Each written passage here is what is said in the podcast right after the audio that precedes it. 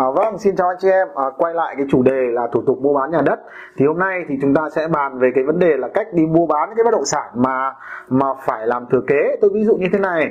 À, ví dụ như là các con bây giờ bố mẹ mất hết rồi nhưng mà sổ vẫn chưa vẫn đứng tên bố mẹ chẳng hạn. Thế bây giờ muốn bán thì phải làm thế nào?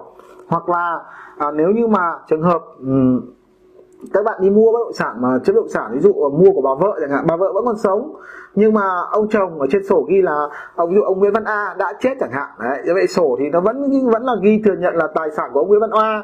Nhưng ông A, ông mất rồi thì bây giờ muốn mua thì có mua được luôn không? Thì xin thưa với anh chị em là sẽ không mua được ngay nha, không mua được ngay đâu. Mà cái sổ đó, cái sổ đó sẽ phải đi làm, gọi là thủ tục thừa kế, thủ tục thừa kế. Thế thì nếu như, tại sao phải đi làm thủ tục thừa kế? Tôi ví dụ như thế này. Bây giờ ờ, cái, ví dụ như bố mẹ chúng ta à, hoặc là hoặc như bản thân chúng ta đi.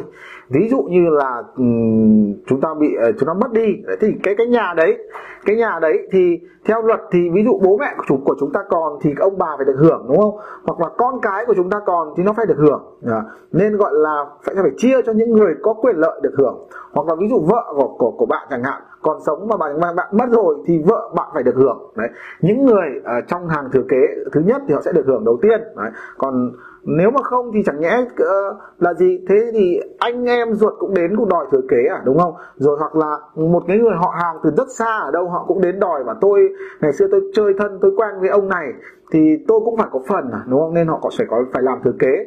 Phải à, phải biết rằng cái tài sản này sẽ phải chia cho ai trước ai sẽ là người được quyền sở hữu. Cái bất động sản mà cái cái cái cái, cái tài sản mà người mất họ họ ra, ra đi thì ai là người thừa kế đúng không? Nên khi thừa kế rồi thì phải ra một cái sổ mới ra một cái sổ mới nhá. À, sổ đấy sẽ được chia cho những người những người được quyền thừa kế. Ở đây à, được quyền thừa kế thì tôi không nói đến hàng thứ hai mà tôi chỉ gọi là hàng gọi là hàng thừa kế thứ nhất. Những người mà sau khi ví dụ như ông ông ông A này ông chết đi đấy, thì những người hàng thừa kế thứ nhất của ông A là ai? Bao gồm à bố mẹ đẻ nhá bố mẹ đẻ nhá thứ hai này, vợ này con này. Đấy, vợ con này con nuôi này. Đấy đấy là những người thuộc hàng thừa kế thứ nhất nhà bố mẹ đẻ này được chưa?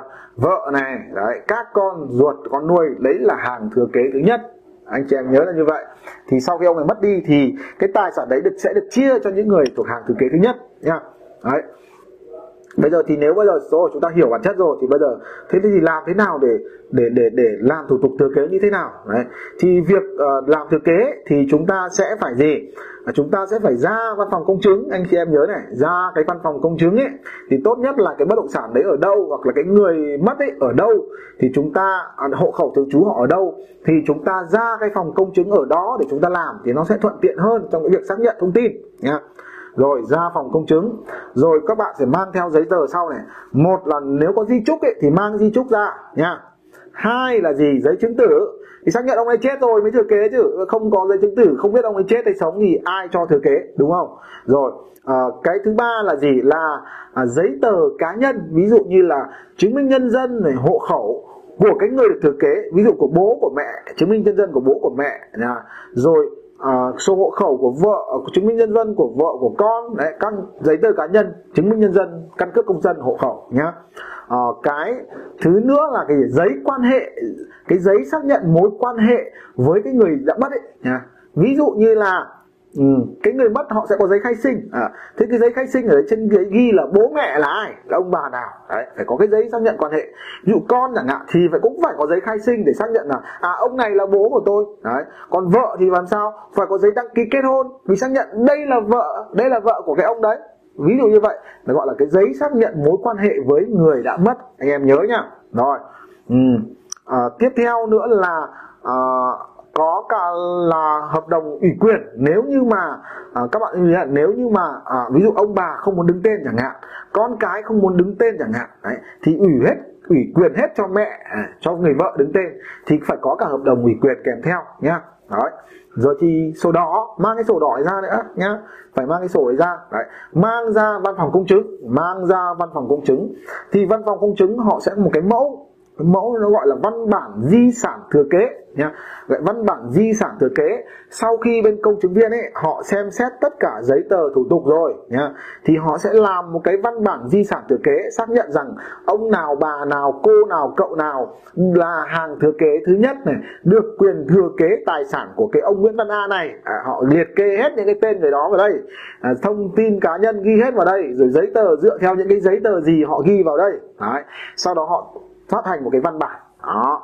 Cái văn bản này chưa xong nhá văn bản này họ sẽ phải gì là à, đến cái ủy ban nhân dân phường nhá ủy ban nhân dân phường ủy ban nhân dân xã của người chết ấy. À, mà cái ông ông chết ông đăng ký thường trú ở đâu? Ví dụ ông đăng ký ký ở phường uh, Nam Đồng chẳng hạn. Ông ông chết ấy, thì thì bên văn phòng công chứng họ phải mang cái văn bản di sản thừa kế đó à, dán ở niêm yết gọi là niêm yết ở ủy ban nhân dân phường cái ông chết ông ấy đăng ký thường trú đó. còn nếu như mà cái bất động sản đấy nhá ví dụ cái bất động sản đấy ở một cái phường khác nhá, ở cái phường khác thì bên công chứng viên họ cũng phải niêm yết ở cái cái bất động sản ở cái phường đấy ví dụ cái ông ấy chết ở phường Nam Đồng mà cái bất động sản ở phường Thành Công chẳng hạn thì phải niêm yết ở cả hai phường nhá ông ấy ông ấy ở hộ khẩu phường Nam Đồng. Nhưng bất động sản ở phường Thành Công thì phải niêm yết ở cả hai phường. Các bạn nhớ nhá, niêm yết hai phường. Và theo quy định ấy, là phải 15 ngày, niêm yết 15 ngày để cho những người ở khu vực đó có ai có quyền thừa kế mà còn bỏ sót ấy thì ra đấy mà mà mà mà kê khai mà khiếu nại hoặc là đề nghị là có điều chỉnh hay thay đổi gì. Nếu không có ai kêu ca gì cả thì mặc định là cái thông tin thừa kế số người lượng thừa kế những người được thừa kế là hợp pháp. À, lúc đó thì sau 15 ngày niêm yết thì bên phường họ cũng sẽ gì xác nhận cái việc đã niêm yết đó. Sau đó thì bên công chứng họ mới lấy cái văn bản niêm yết đó họ đóng dấu và họ phát hành phát hành cái văn bản thừa kế cho các bạn à, cầm về cầm về. À, sau khi các bạn có văn bản thừa kế rồi thì chúng ta sẽ gì?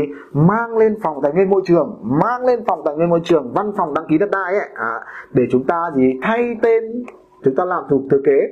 Thì cái sổ cũ đăng ghi tên người chết đúng không? Chúng ta sẽ bỏ cái sổ đấy đi nha. Bỏ sổ đấy đi. Làm một cái sổ mới và ghi tên những cái người được thừa kế vào trong đó. Ghi tên những người được thừa kế vào trong đó. Và nếu như mà nếu như mà ví dụ như là ông bà khước từ tài sản, các con khước từ tài sản, phải có hợp đồng ủy quyền hoặc là văn bản khước từ tài sản gì đấy, ủy quyền hết cho một người đứng tên chẳng hạn, ví dụ như vậy. Hoặc là tất cả cũng đứng tên cũng được, nhưng mà để giao dịch nó tiện chẳng hạn, thì cho một người đứng tên thôi, một người đứng tên thôi, ví dụ như vậy. Thì lúc đó hoặc là cho cho bà mẹ, bà vợ chẳng hạn đứng tên, thì lúc đó chúng ta mới tiến hành giao dịch được nhá. Lúc đó mới tiến hành mua bán được.